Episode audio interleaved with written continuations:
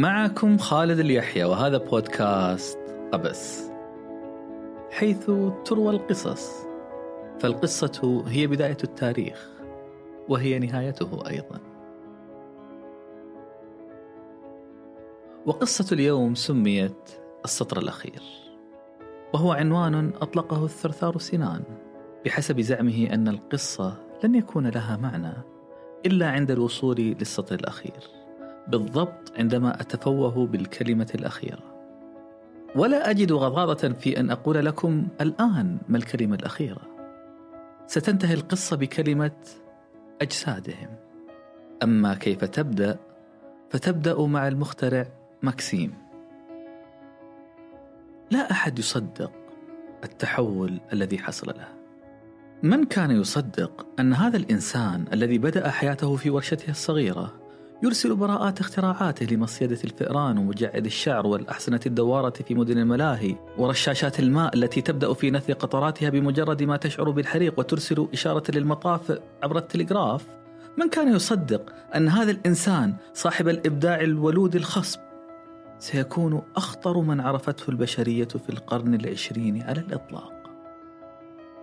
والتحول المفاجئ بحسب ما رواه هو عن نفسه حصل في حفلة عشاء.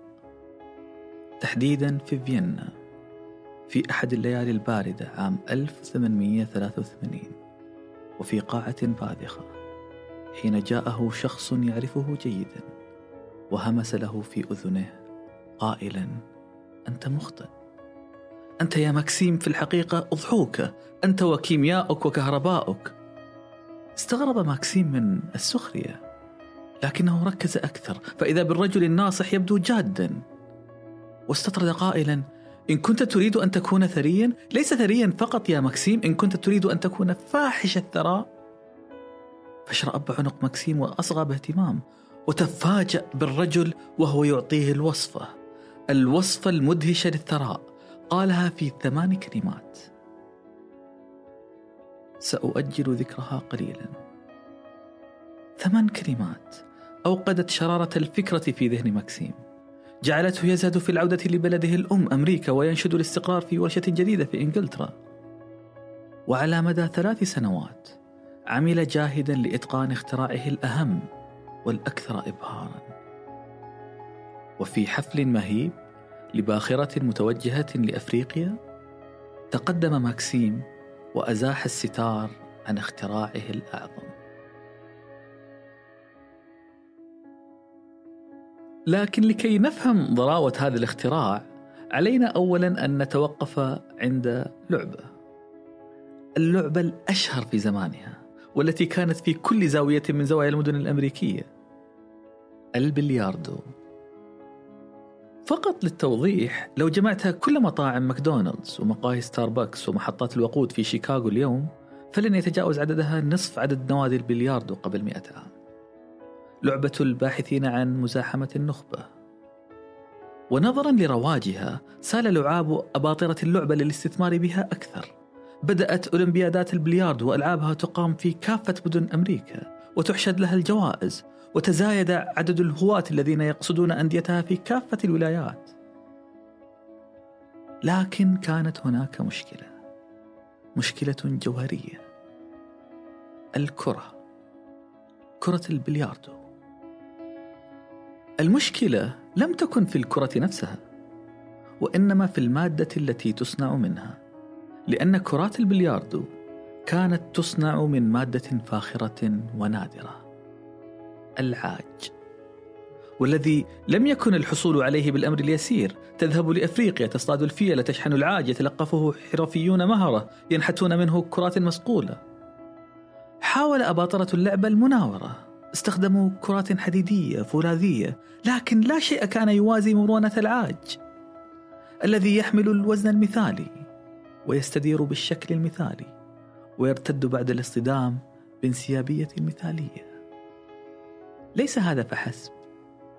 كرة البلياردو لابد أن تكون مئة بالمئة من العاج. والناب الواحد للفيل بالكاد ينتج أربع كرات. أنت تحتاج للقضاء على أربع فيلة من أجل طقم واحد لطاولة واحدة.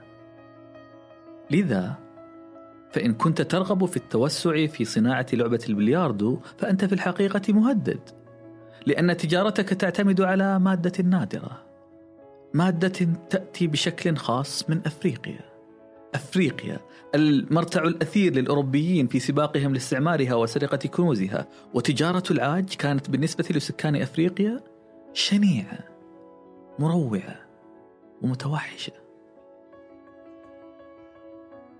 جوزيف كونراد كتب روايته قلب الظلام بعد تجربة شخصية في الكونغو المستعمرة البلجيكية التي ظلت تمد أوروبا بالعاج.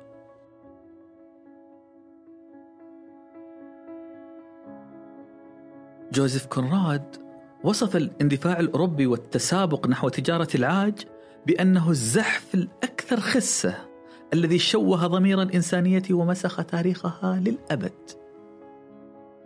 رواية قلب الظلام تحكي قصة البطل كيرتس تاجر العاج المولود لأم إنجليزية وأب فرنسي كأنما كل أوروبا قد ساهمت في تكوينه. الرسام الموسيقي الكاتب والسياسي النبيل.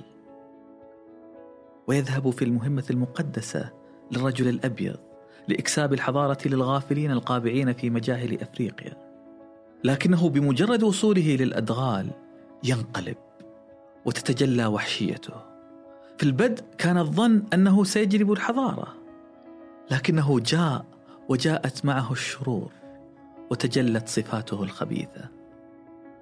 في قلب الظلام في أشد الأماكن عتمة يختار كونراد العاج المادة الأكثر بياضا على وجه هذه الأرض في مقابل القلب الأكثر سوادا. قلب كيرتز عندما نشرت رواية قلب الظلام راجت بصفتها الأكثر مبيعا وما زالت تعد واحدة من أهم مئة رواية في الأدب الإنجليزي. لكن قلة قلة الذين يعلمون أن شخصية كيرتس في الرواية الإنسان الوحش كانت تستند لشخصية حقيقية القائد إدموند الذي كان في الباخرة التي انطلقت من لندن إلى القاهرة إلى زنجبار إلى قلب الظلام.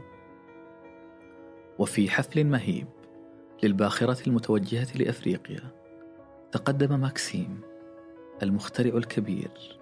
وأزاح الستار عن اختراعه العظيم. أهم وأخطر اختراع عرفته الإنسانية وقتها. الرشاش. كان اختراعا تقنيا هائلا لدرجة أن البشرية لم يكن في معجم مفرداتها كلمة تعبر عنه فسمي باسم مخترعه مسدس ماكسيم والذي بدوره أهدي للأوروبي المثالي. المغادر في مهمته السامية لانتشال المتوحشين من أوحال التخلف. الشخص الذي صار فيما بعد أسطورة الشر كيرتس تاجر العاج صائد الفيلة كي ينعم لاعب البلياردو بكرات متقنة الاستدارة.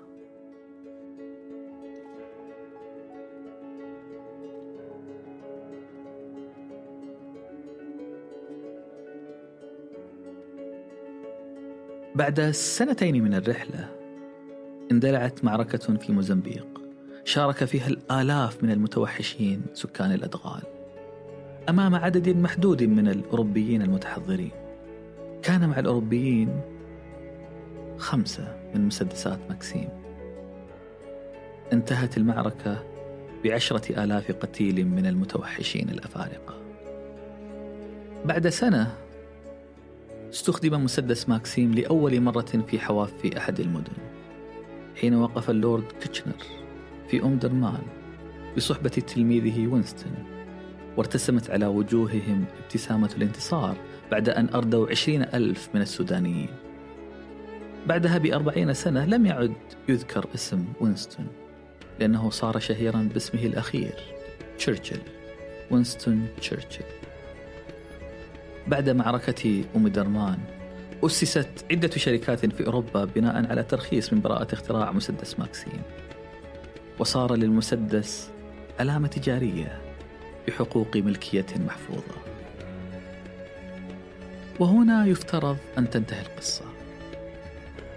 لكن كما في كل القصص كانت هناك أحداث قد يعدها البعض هامشية ربما يجدر أن أرويها. بالنسبة لأفريقيا فقد تسببت رحلة الباخرة لقلب الظلام بانتشار وباء قضى على ثلثي سكان أوغندا. بالنسبة للفيلة فحظها لم يكن جيدا. كان تعدادها في مساحات أفريقيا يفوق 20 مليونا. اليوم لا يتجاوز عددها 400 ألف.